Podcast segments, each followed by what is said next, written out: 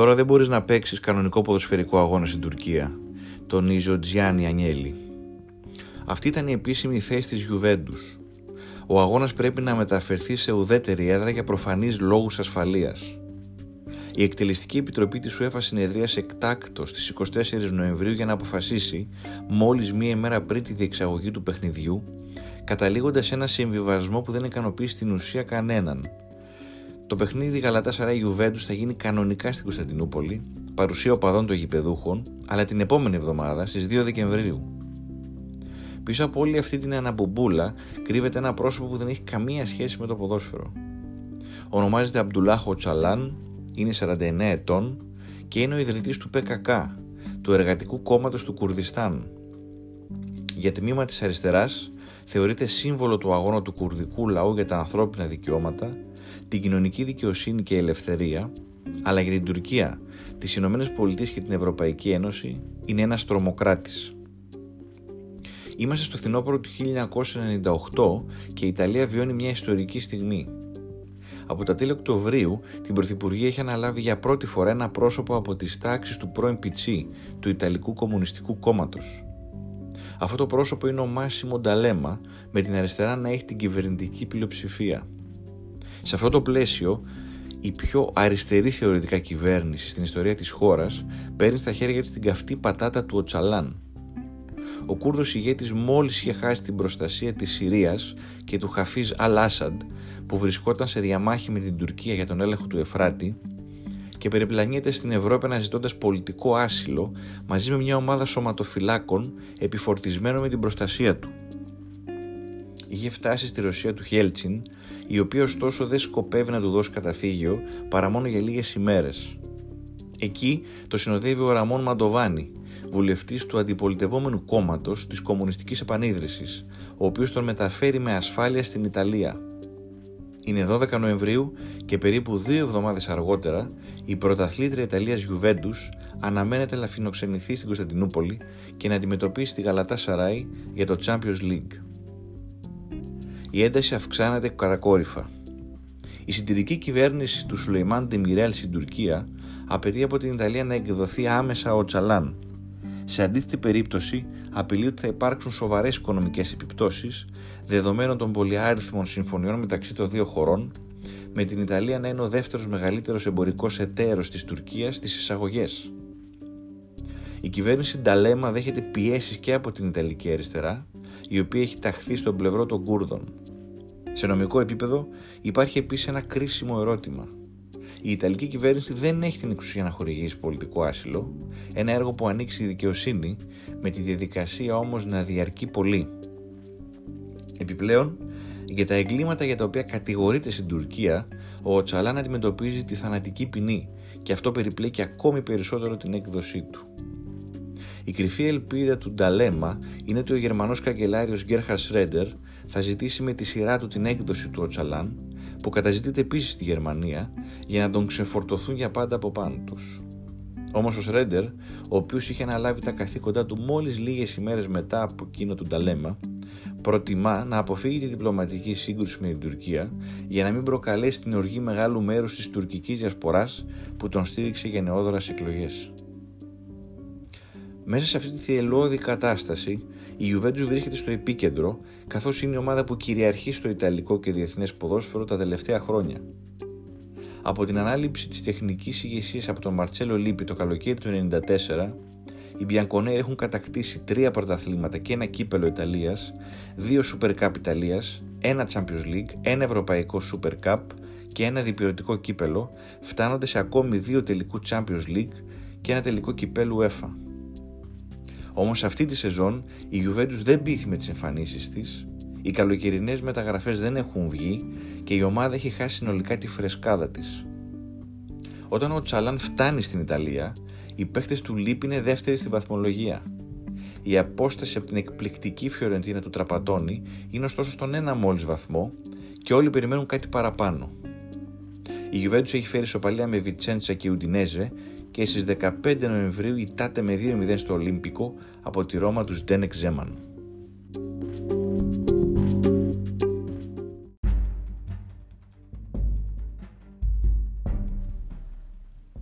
Η απόφαση να αναβληθεί ο αγώνας του Champions League με τη Γαλατασαράι για μία εβδομάδα προκάλεσε ένταση και στην Τουρκία. Ο αντιπρόεδρος του Συλλόγου της Κωνσταντινούπολης, Ατίλα Ντόνατ, κατηγόρησε την UEFA ότι με την απόφασή της ωφελεί τη Γιουβέντους, που είναι γεμάτη τραυματίες και αναμένει την επιστροφή παικτών, ωστόσο το διακύβευμα είναι ξεκάθαρα πολιτικό.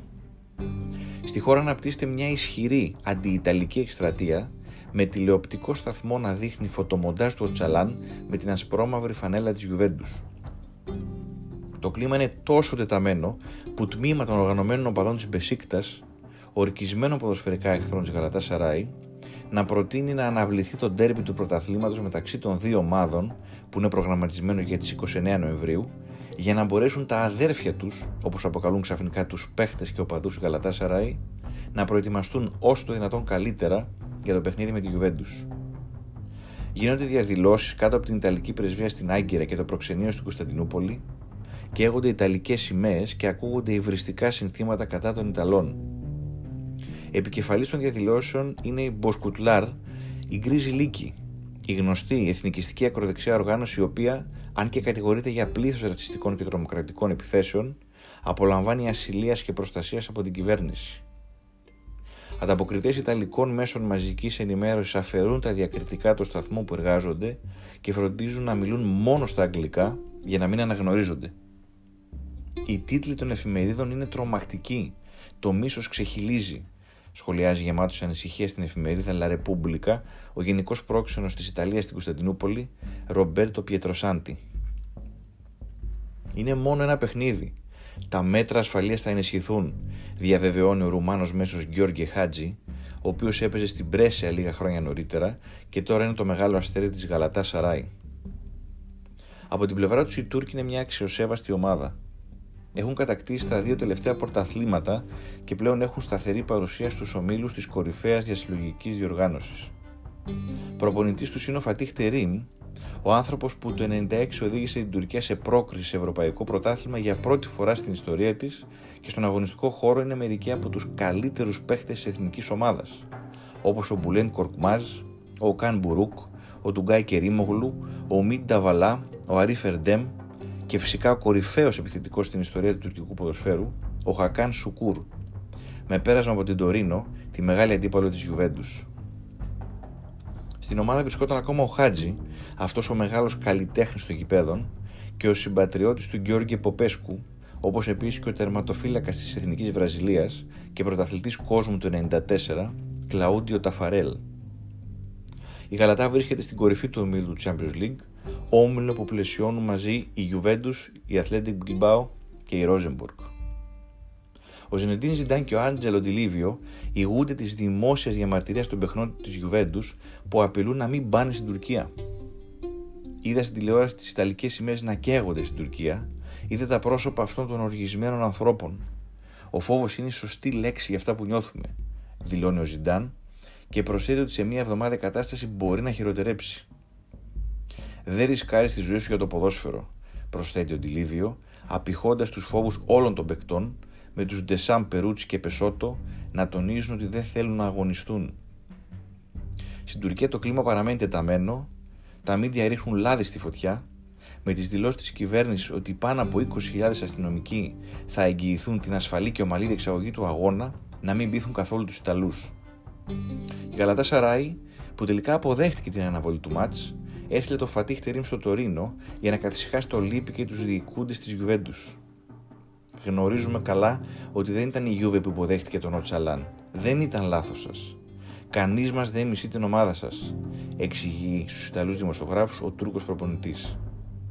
Εν τω μεταξύ, στις 29 Νοεμβρίου, οι πρωταθλητές Ιταλίας ταπεινώθηκαν από την Πολώνια με 3-0, με την ψυχολογία όλων να βρίσκεται στον Αδύρ.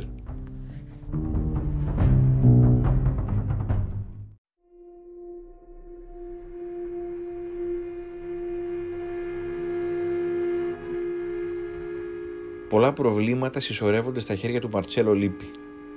Η ομάδα του βρίσκεται στο τέλος ενός επιτυχημένου κύκλου και η ένταση που προκαλεί ο αγώνας στην Κωνσταντινούπολη περιπλέκει ακόμη περισσότερο τα πράγματα, κυρίως επειδή η διοίκηση αποφασίζει ότι η ομάδα θα αγωνιστεί κανονικά στην Τουρκία, ενώ οι παίκτες δεν το θέλουν. Η άρνηση θα σήμαινε χαμένο παιχνίδι στα χαρτιά για τη Γιουβέντους, Αποβολή από τη διοργάνωση με δυσάρεστες και όλες οικονομικές συνέπειες. Οι παίκτες της ομάδας συμφωνούν την ίστατη ώρα να καταστρώσουν ένα σχέδιο δράσης. Να ταξιδέψουν την Τετάρτη, να παίξουν τον αγώνα και να επιστρέψουν στην Ιταλία το ίδιο βράδυ.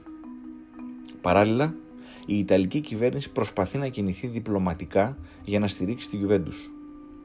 Ο Ντ'Αλέμα πηγαίνει στην Άγκυρα για να συναντηθεί με τον πρόεδρο Ντεμιρέλ και να προσπαθήσει να τον πείσει να βρουν μια λύση για την υπόθεση Οτσαλάν, ενώ ο Υπουργός Αθλητισμού Τζιοβάνα Μελανδρή και ο Υπουργός Εμπορίου Πιέρο Φασίνο, οπαδός της Γιουβέντους, ταξιδεύουν στην Κωνσταντινούπολη και παρευρίσκονται στο γήπεδο Αλί Σαμί Γεν για να παρακολουθήσουν τον αγώνα.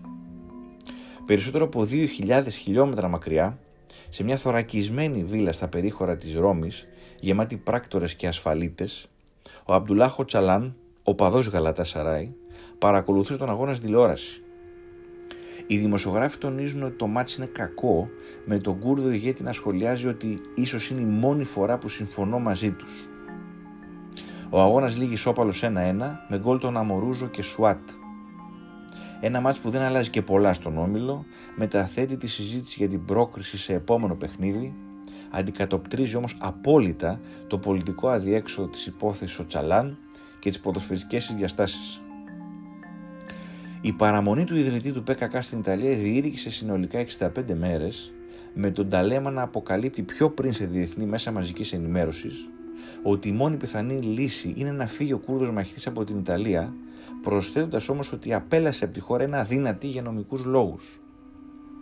Έτσι, στις 16 Ιανουαρίου του 1999, ο Οτσαλάν εγκαταλείπει τη χώρα για να μετακομίσει στον Ναϊρόμπι της Κένιας, εξηγώντας σε επιστολή του ότι ήταν καθαρά δική του απόφαση.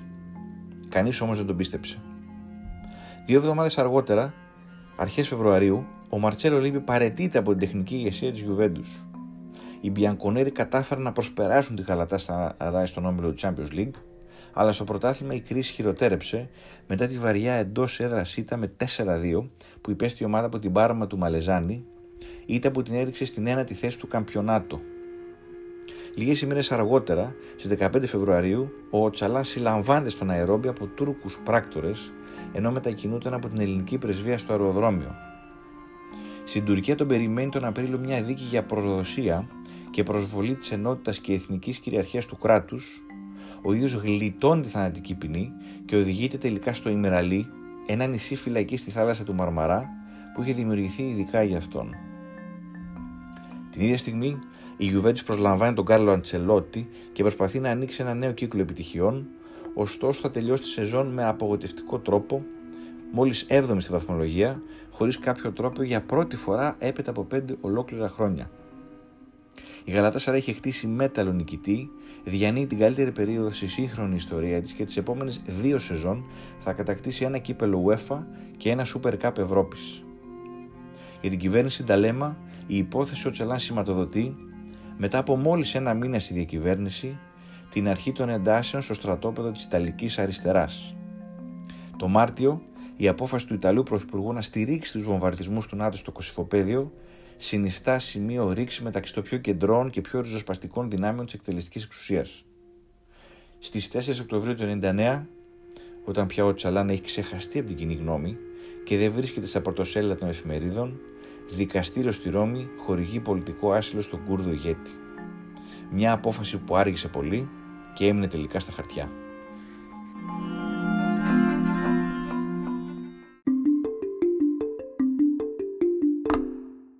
Ήταν το podcast της Ρόζα, Πελότα Λίμπρε, με τον Διεγκύτο.